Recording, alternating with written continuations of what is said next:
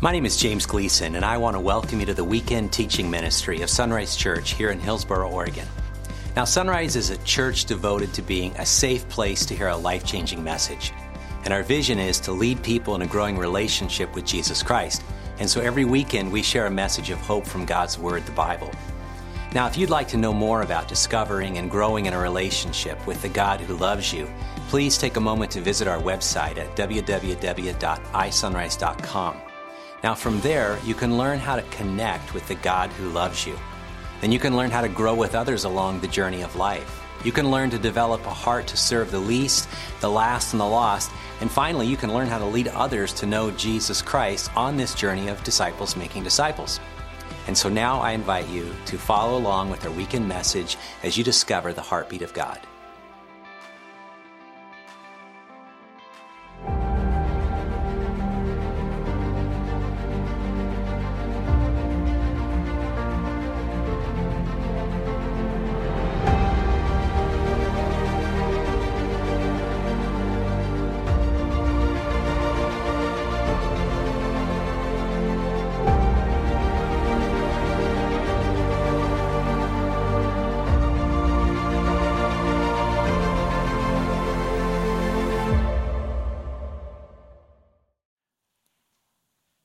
Your first impulse when you see somebody doing something that you think they shouldn't be doing? Or you see somebody doing something you think is potentially dangerous? And, and I, I think it's safe to say that for most of us, if not all of us, our first impulse is to make a rule or enforce a rule. And there's nothing wrong with that. I think it's a natural human impulse. I think we can see this natural human impulse on display all around us through the signs that we have all around us. I went to rock, walk, did a walk around the area where I live and I found a few signs. Maybe you're familiar with these. Somebody did something that they didn't want, you know, you know, right? Point, pointed it out. Somebody did something. Don't do that. So my question here this morning is, how well do those work in stamping out ba- uh, those unwanted behaviors? I mean, may, yeah, it can maybe reduce it a little bit, but does it actually get rid of it? I mean, you still have people knocking on your door wanting to sell you something. You still have dogs doing their business on your lawn. And you still, you recognize the building behind that, we still get people climbing the fence that we just built and taking a shortcut across our property. Uh, one thing I know that if, is if making and enforcing rules actually worked, my job as a counselor would be a lot easier.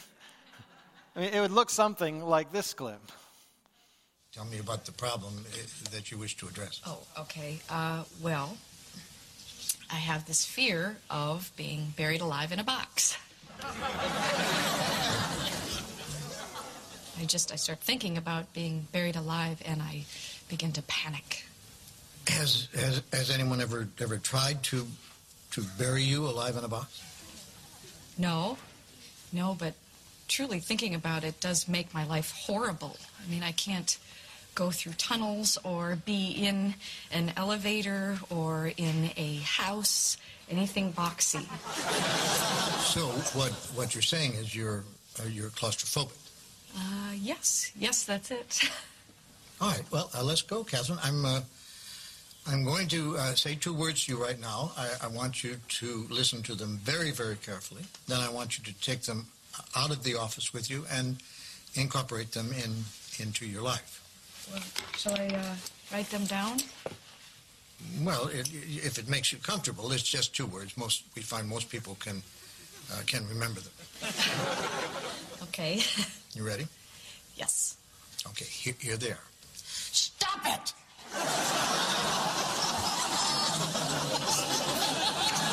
I'm sorry? Stop it! Yes, S T O P, new word, I T. So, what are you saying? You, you know, it's funny. I, I, I say two simple words, and I cannot tell you the amount of people who say exactly the same thing you're saying. I mean, this, you know, this is not Yiddish, Catherine. This is English.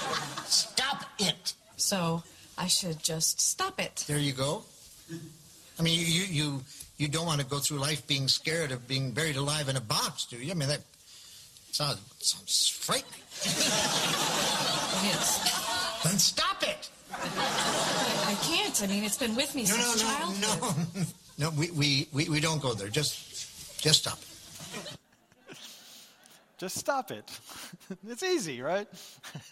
Help, uh, that's funny, but not exactly helpful, right? Interestingly, not only is just saying stop it or just having a rule for something not always helpful, uh, it also can you often have the exact opposite effect. I mean, true confessions, it, when you tell me to not do something or if I see a sign that says don't do something, I want to do it just because it's there, right? And I know I'm not the only one in the room. And in fact, I know I'm not the only one because it doesn't take long on, to look on the internet to find pictures of people disobeying laws and signs, right? You've probably seen some of some things like this. I look at this one. I don't know if you can read it, but don't cross the yellow line. I, I would do this, by the way. This would be me, right? Reality is that rules often provoke rebellion. You didn't even think about it until you actually had a sign saying don't do it. And you're like, oh, cool, I think I'll do that. Now, I bring all this up because we're reading through the Bible together as a church, and we're reading through this part of the Bible that has a lot of rules and commands over and over and over, right? Do not do this. Do not do that. Oh, don't even think about doing that. And the effect of it can be stop it, stop it, stop it, right? And so, just kind of laying it out there, if having rules or having signs doesn't actually solve the problem, and, then and, and, and may even provoke outright rebellion, then why is the Bible full of rules and commands? I think it's a worthwhile question to ask. In fact, that's the question I want us to take a look at today. Specifically, because we're going to have more commands and rules in the reading to come. A lot more. Okay? So here's what I want to try to do today. First, I want to kind of zoom out and, and see how the, the section of the Bible that we're in right now fits into the overall story of the Bible. And then I want to answer the question what do we do with all these commands that we find in this part of the Bible? And then finally, I want to specifically address a topic that dominates the commands in the section of the, of the scriptures that we're going to be in this week. So, pretty ambitious, so I'm just going to dive in. So, first and foremost, and I cannot overstate this, the Bible is not simply an instruction manual or a guide to good living. Now, it has a lot of instructions, absolutely. And it has a lot to say about good living. But that is it's not its primary purpose. Its primary purpose is to introduce God to us. And in fact, even most importantly, to introduce God's love for us. Now, the Bible primarily comes to us in the form of narrative or story and poetry, especially the Old Testament. That's mostly story and poetry. So when we read it, you kind of need to read it like you're reading a love story and maybe even better, you're reading a love story while playing a soundtrack of love songs. And that's kind of the feel. In fact, I, I, think if the Bible would come to us in, in our genres today, I think it might very well come to us, especially the Old Testament, in the form of a country music ballad. Because it's kind of, it's, it's the messages, it's kind of this yearning love story, this yearning love song story, uh, told by an often jilted lover. That's kind of the tone that we, come, that, we, that we need to read with. Now, the first five books of the Bible are called the Torah in Hebrew, which it was originally written in Hebrew. It was Torah, which, now that word is often translated into English as law. And that is, uh, that is an appropriate translation. Although I don't think it's the most helpful translation because of how we use the word law today. Now, even though some passages sound like a lot of laws, right? Uh, the, the tone behind it, remember, the first five books, they're mostly narrative, mostly story that happens to contain some laws. And so we need to read it more like a story than like you'd pull a law textbook off the shelf, right? Not that long ago, a, a friend and a fellow pastor started using, whenever he came across the commands in the Torah, he started calling them God's kind warnings and instructions. And I thought that was a helpful to get to, better get to the heart of God in that than the word law. Now, when reading the Bible, anywhere in the Bible, context is king. Okay, context is king. You need to know where you are in the Bible when you're reading before you begin trying to apply it to, to, to your life today. You need to understand its context historically, literarily, what type of literature it is, and culturally. And so when you read Torah, we need to read it that, and understand that it was given to a particular people at a particular time for a particular purpose. Now, we see this in the Torah in several different places, but it's in our reading this week. Verse in Leviticus 18, we read this. Then the Lord said to Moses, Give the following instructions to the people of Israel I am the Lord your God. So do not act like the people in Egypt where you used to live, or like the people of Canaan where I am taking you. You must not imitate their way of life. You must obey all my regulations and be careful to obey my decrees, for I am the Lord your God. If you obey my decrees and my regulations, you will find life through them. I am the Lord. So, who are these instructions for? Well, easy, right? The people of Sunrise Church. Well, no, that's not what it says, right? It's not what it says. Not that it doesn't have anything for us today, and I'm not saying that. But that's not, we weren't the audience that it was first written to. And we need to understand that. It was not written to 21st century, century suburban Americans sitting in a church building on Sunday morning. So we need to do the work of saying, okay, well, what's the context that it was written in? What's the culture that it was written in? So the first question you ask, and again, anytime you read the Bible, do this. First of all, who is speaking?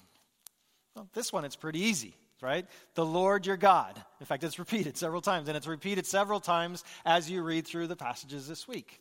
Okay, so this is the Lord. Whenever you see the all caps, a lot of Bible translations do this. That's God's personal name. Pastor James talked about this a couple weeks ago. Yahweh, I am, right? That's the name first used when, he, when God introduced himself to Moses through the burning bush. That's where he, that's his personal name, the personal name of the personal God who wants us to, wants himself to be known by us. That's who was speaking then. Who was he speaking to? The nation of Israel. This was a, a group of people that God created, He called, He rescued, He loved them. Okay? That's who they were. We, they called him His covenant people, His promised people, His chosen people, that kind of language. And what was the purpose what was the purpose of, his, of these laws? Well, again, it's here. I do not want you to act like the people in Egypt, that's where they came from, or the people of Canaan, where you are going. I, I do not want you to imitate those people. Why? Right here. I want life for you. I, I want a flourishing life. That's what God wanted for them. That's what God wants for us a flourishing life, life at its best. That's what He wants, has in mind for them. Now, one thing I can know for sure is I did not live in Egypt at the time that this was written, nor did I live in Canaan. And I'm pretty confident you didn't either. So we need to do the work of understanding what it meant to them before we understand what it meant to us. Now, thankfully, we do have archaeological findings, and this is it's fascinating if you get, want to geek out on this kind of stuff. But there are actually archaeological findings that have law codes for the other cultures around when this time lived. And interestingly, the, what we read in Torah followed a, it's similar to those other law codes in style and in format. Okay, so we know that, okay, this came from that time period. However, what we read in Torah is distinctly different in content and approach. Similar in law, in style and format, very wholly different in content and approach. God used the, the, what was going on at the time to introduce himself differently. There's a different way. He wanted the Israelites, the people of Israel, to be markedly different than the cultures around them. And he wanted them to be a light to the cultures around them, to display the goodness of God. That's what God wanted for them, so that the way they lived would be enticing to these other nations rather than the other nations being enticing them. Now, they didn't know, they didn't even hardly know who this God is, much less how to live the way he wanted them to live. And so they needed to be trained, they needed to be taught. So hence we have these laws and rules. And it's not that unlike parents training children. Really, when you think about it. In fact, that metaphor of parent training children is one that God himself used in the Torah, back at the burning bush. In, in Exodus chapter 4, we read this The Lord told Moses, When you arrive back in Egypt, go to Pharaoh and perform all the miracles I empowered you to do. But I will harden his heart so he will refuse to let the people go. Then you will tell him this This is what the Lord says Israel is my firstborn son. Hmm. So we can think of God's commands, the ones we find in the Torah, as God's house rules, if you will. House rules for his dearly loved children. Every parent, every household has house rules, right? Things like say please and thank you, pick up after yourself, uh, no hitting or biting. And when mom's done with dad's rules, then he goes on, she goes, anyway. all, all kidding aside, every, every house has household rules, and that is to shape the relationships or define the relationships, how we're going to interact in that house. And it shapes the character of the people in that house. That's what house rules are for. House rules also reflect a family's culture, where they come from, even the longer culture. Like in my house growing up, uh, we had an unwritten rule kids are to be seen and not heard especially when company was over. So for my parents, respect, you know, when kids were respectful, that meant you were quiet. Again, especially when there were adults in the room. That's one way children showed respect for adults. Interestingly, that, that value of respect in a different house could have a different set of rules. I mean, I remember going over to other places, other, other houses where they were loud houses, and in those houses, if you weren't speaking up, that was a sign of disrespect. And I remember how foreign that was. Different rules, same purpose. So again, that's what we need to understand when we're reading here, is that a, it was written for a specific people at a specific time for a specific purpose. Understand that first, and then say, okay, how can we apply that to us today? One more thing about these commands and in Torah is that they, if you notice when you're reading, God did not give all the commands to the Israelites at once. Did you notice that in your reading as you're reading through? I mean, if you didn't, you may just kind of go back through and consider that when God rescued the people out of Egypt, He took them across the Red Sea through the first part of the desert. Then they're at this uh, Mount Sinai or Mount Horeb, right? And then He gives them the first set of rules. We know them as the Ten Commandments. Now, pretty quickly, in fact, like almost immediately, they broke the commandments, right? And God's God delivered some consequences. Uh, and, and, then he said, Okay, I'm still here, um, but now here's some more rules for you to follow. And guess what? They didn't keep those either. More failure, more struggle, more consequences. And then God gave him some more rules and came with more failure, more struggle, more consequences over through the course of the story. That's, that was, that, that, that was the, the, all along, we find that God, in the midst of doing that, he, he communicates his exasperation, of course, but he also continually reaffirms his love for them and he continues to urge them please follow my ways follow my ways. I want you to have this life that i have, have for you. Please. He, he's constantly yearning and urging them to follow his ways so that they may get in the, on the life that he promised. Again sounds a lot like raising children so now you may be thinking, great, Shane, now I understand. Torah rules fit within the narrative of this story of God's chosen people. But why are they in the Bible and why are they handed down to us today? That would be a good question. Especially when you want to know what to do with the strange ones. Because there are many of them that just, you kind of read them and go, what, what do I do with that? You know, you're reading along and you notice some of them are repeated. Maybe you've noticed that already. Uh, did you know there's only one command that's repeated three times? You'd think that'd be a pretty important one, right? Anybody know what it is? You should not, you shall not, do not boil a baby goat, a kid, in its mother's milk. What do you do with that one? I mean, right? I'm not going to preach on that one today because I don't know what to do with it. You know, there's a lot of scholars, a lot of arguments about what to do with that. So, how do we read these, especially when you come across ones that you just don't know quite what to do with? And so, I just want to put kind of two ways to read, two lenses, if you will, to read through as you're reading along through this, what you can do with these. First of all, read Torah as an illustration of how rules and laws are not adequate to resolve the basic human condition. It's an example for us. These stories are there for us to, to learn something. In this case, that laws and rules do, don't do this, do that, are not adequate for the basic human condition. even as the number of laws increased, started with 10, and by the end of Deuteronomy, you're going to have 613 if you're counting. Okay, even as the number increased, Israel's heart, their moral sensibility was so broken, they were incapable of perfectly keeping the law. They needed, like we need, something more than just don't do this and make sure you do that.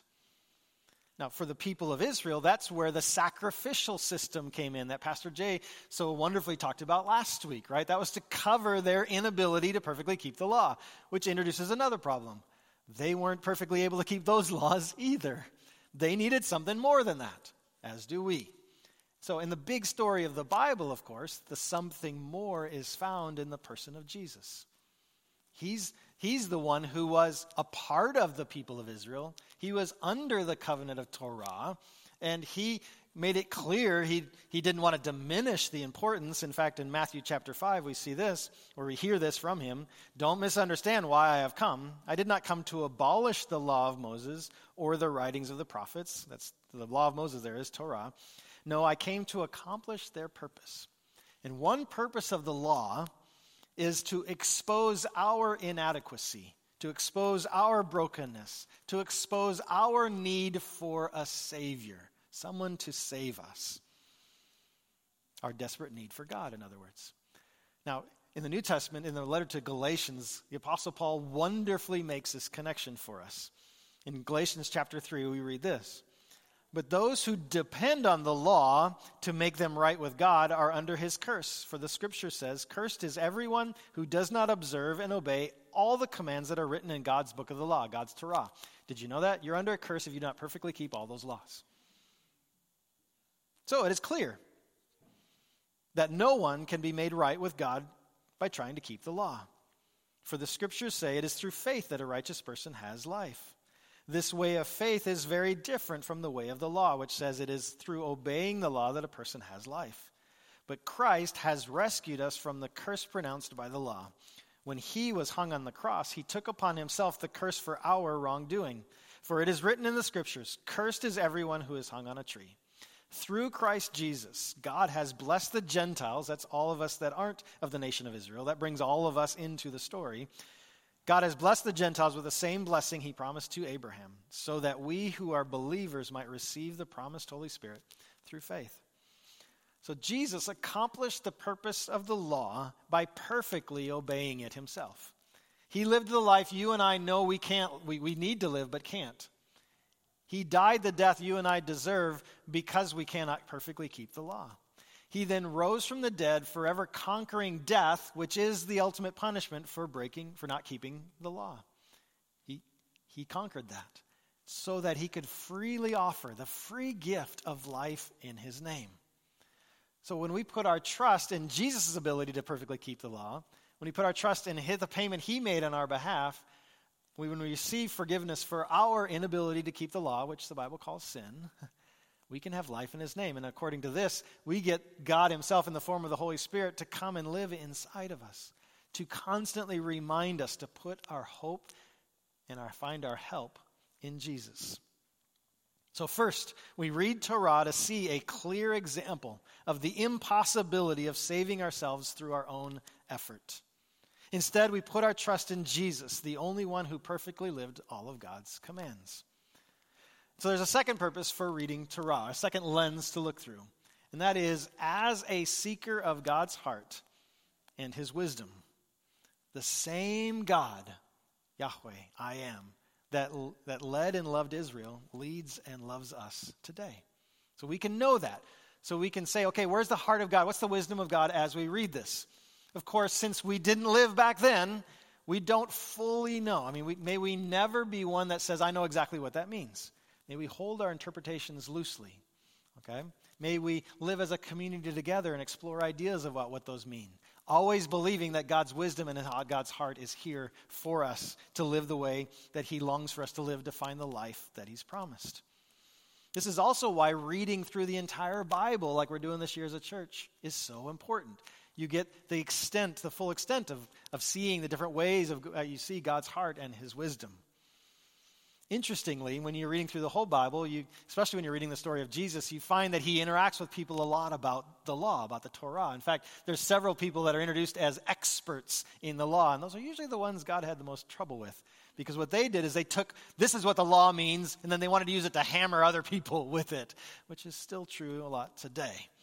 So, what did Jesus do when, he, when, this, when this one particular expert of the law tried to trap him, tried to use the law as a power tool to control? What, how did Jesus respond? Well, in Matthew 22, we see this.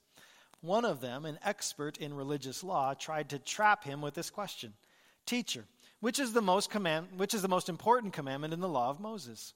Jesus replied, You must love the Lord your God with all your heart, with all your soul, with all your mind. This is the first and greatest commandment. A second is equally important to love your neighbor as yourself. The entire law and all the demands of the prophets are based on these two commandments. So, according to Jesus, as we read through Torah, as we come across all these rules and commands, one thing we can know for sure they are wanting to help us know better how to love God and how to love each other. That's what it's wanting for that's what it's wanting for us. And so, with all that in mind, I want to take one particular category of the commands in their Bible as we read through Leviticus this week and to seek understanding about what they mean for us today. So, as you read through this week, you're going to find that outsized attention is going to, be given to matters of sexuality. Now, uh, several of the commands are going to sound kind of like strange to our ears in terms of what was important in how God communicated it. Uh, most of what they well, most of what they talk about is sex between family members. Beginning with Leviticus 18, verse 6, we see this. You must never have sexual relationships with a, relations with a close relative, for I am the Lord. And then if you read on in, in, in, Leviticus 18, the next 12 verses go in really specific detail about this relationship, that relationship, that relationship. You're thinking by the time you're like, I, I think I got it with this one. So again, why why would God have spent so much time delineating this very specific thing? This is where it's so important to understand where they were, what was going on. They were in the middle of the desert, where they had come from, Egypt, where they were going, Canaan. Uh, and, and so this is the context to think of it in. So, where are they? They're in the desert. Okay, they're living in tents. Big extended families living under the same tent together. And so I think one thing that we can understand that God is doing here is delineating, setting a line between different types of love. Different types of love. In this case, there's a line between what we might call sexual or married love and family love. Now, all the laws come out of the design that we find in the first couple chapters of Genesis, the creation account. And then when it comes to love and sexuality, there's one particular verse at the end of the creation account. You may be familiar with it. It says this in Genesis 2:24. This explains, and that's I'm not going into it, but that's everything in Genesis 2 up to that point. This explains why a man leaves his father and mother and is joined to his wife, and the two are united into one. United into one, of course, is biblical language for sexual love. So, what this verse is helping us know is that we leave father and mother, family love, uh, and then we have a different kind of love that we enter into uh, with a partner. With a, you know, and notice here it's, it's, it's a man and his wife Or two are united into one. So it's defining sexual love or married love between one man and one woman for a lifetime. And so then we enter into these commands about okay, let's keep the sexual relationship in the boundary around this. So, what God had in mind for us was sexuality and marriage being uniquely designed for one man and one woman for a lifetime, and that families flow out of that sexual union. sexual, so there's a line between married love and sexual love. And as you read on in the scriptures, you see there's other boundaries around this married love, sexual love as well. And so, verse 20, do not defile yourself by having sexual intercourse with your neighbor's wife. Do not practice homosexuality. Having sex with another man as with a woman is a detestable sin.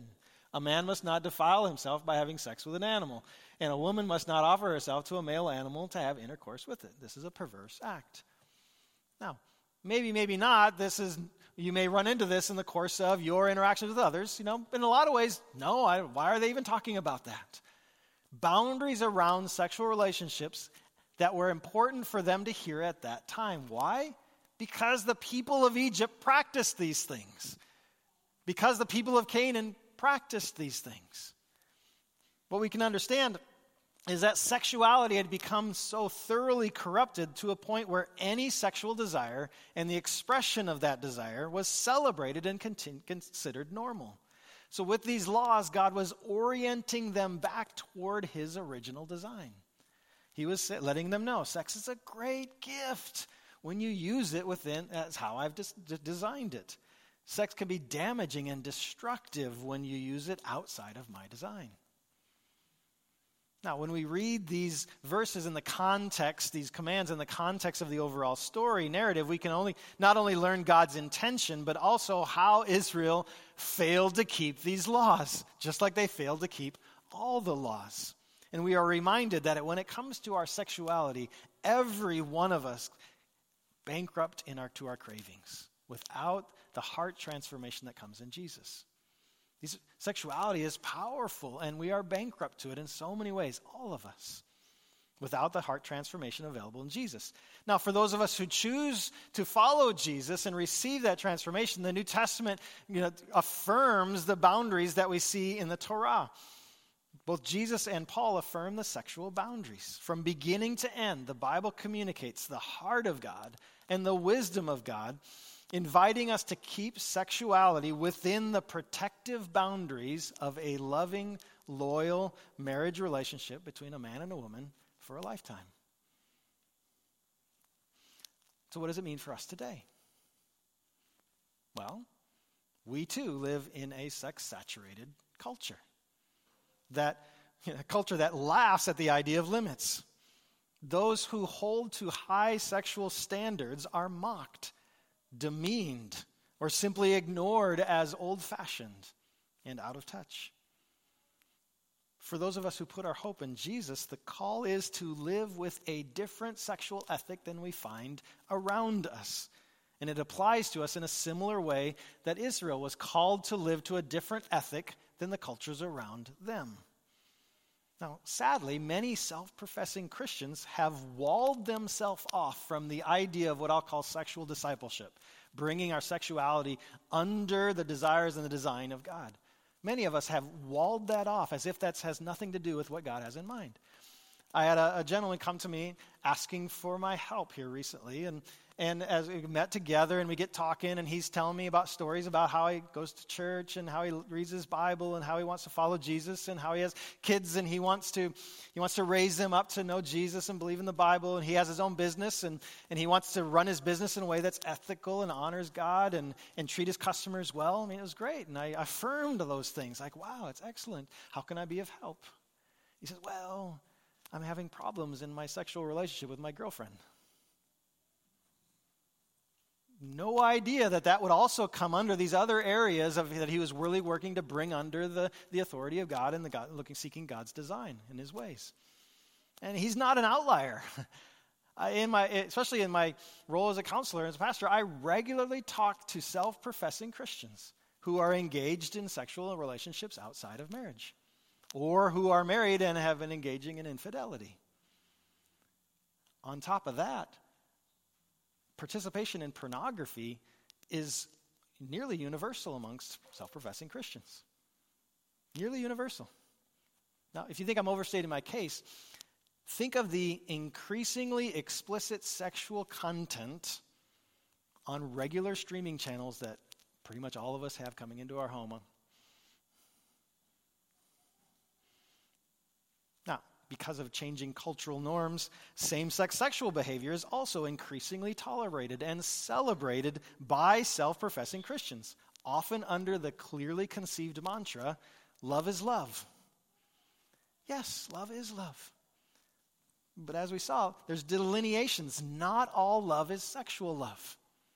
That's not what God had in mind. So, same sex behavior is clearly outside the bounds of God's design for sexual love something affirmed by Jesus and the New Testament writers for those who follow him. Now, I, don't intend this to be a message of condemnation. That's not what I'm here for. Hopefully, you've heard that, I, that we're after God, the life, a flourishing life that God's promises, and He puts boundaries around these things, including our sexuality. This is about so much more, so much more than stop it, stop it, stop it. So much more. There's more going on with sex than just sex.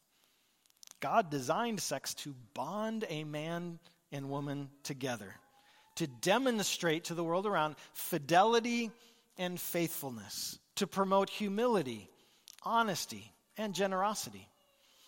As a husband and wife follow Jesus by persevering in sexual integrity. And I say those words on purpose persevering in sexual integrity, because it's not always easy. But as they do so, their home, their marriage becomes a life giving place for raising the next generation. That is God's design. That's God's best for us, that He wants for us. And sex is not intended to be merely functional either.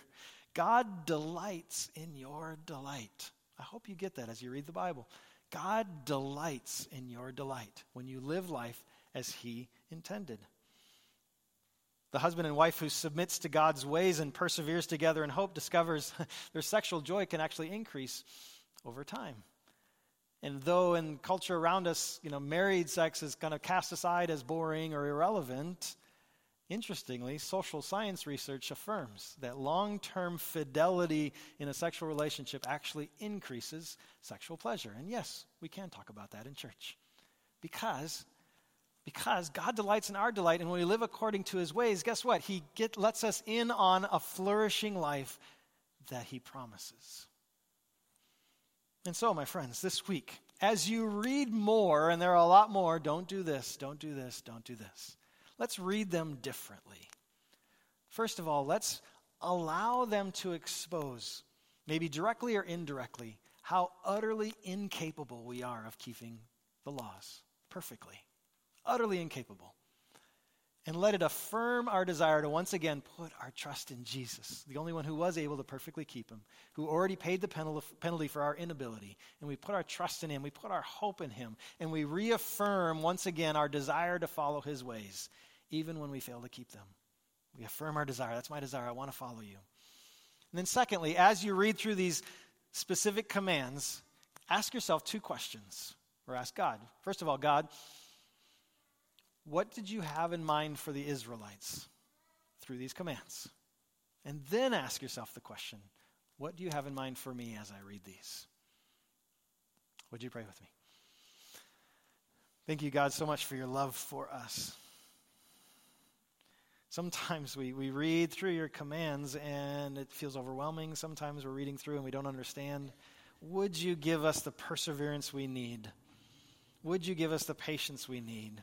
Would you help us to see how this fits into your desire for us to know you, to love you, to receive love from you, and to follow your ways so that we might get into this into on the flourishing life you promise. This area of sexuality in particular, it's a tough one. Uh, with our, within ourselves, and for those of us, for those who aren't married, to live a celibate life, to and to take those yearnings, those sexual desires, and to channel them into the good things that you call us to for those who are married to, to persevere through the ups and downs and all arounds of life and how sexuality fits into that and, and to stay faithful to one another. For all of us, for where we failed, because we've all failed over and over, would we put our trust in you for the payment you made on our behalf? And would you give us the courage to continue to pursue your ways even when we don't understand? We pray all this, believing and hoping in the name of Jesus. Amen.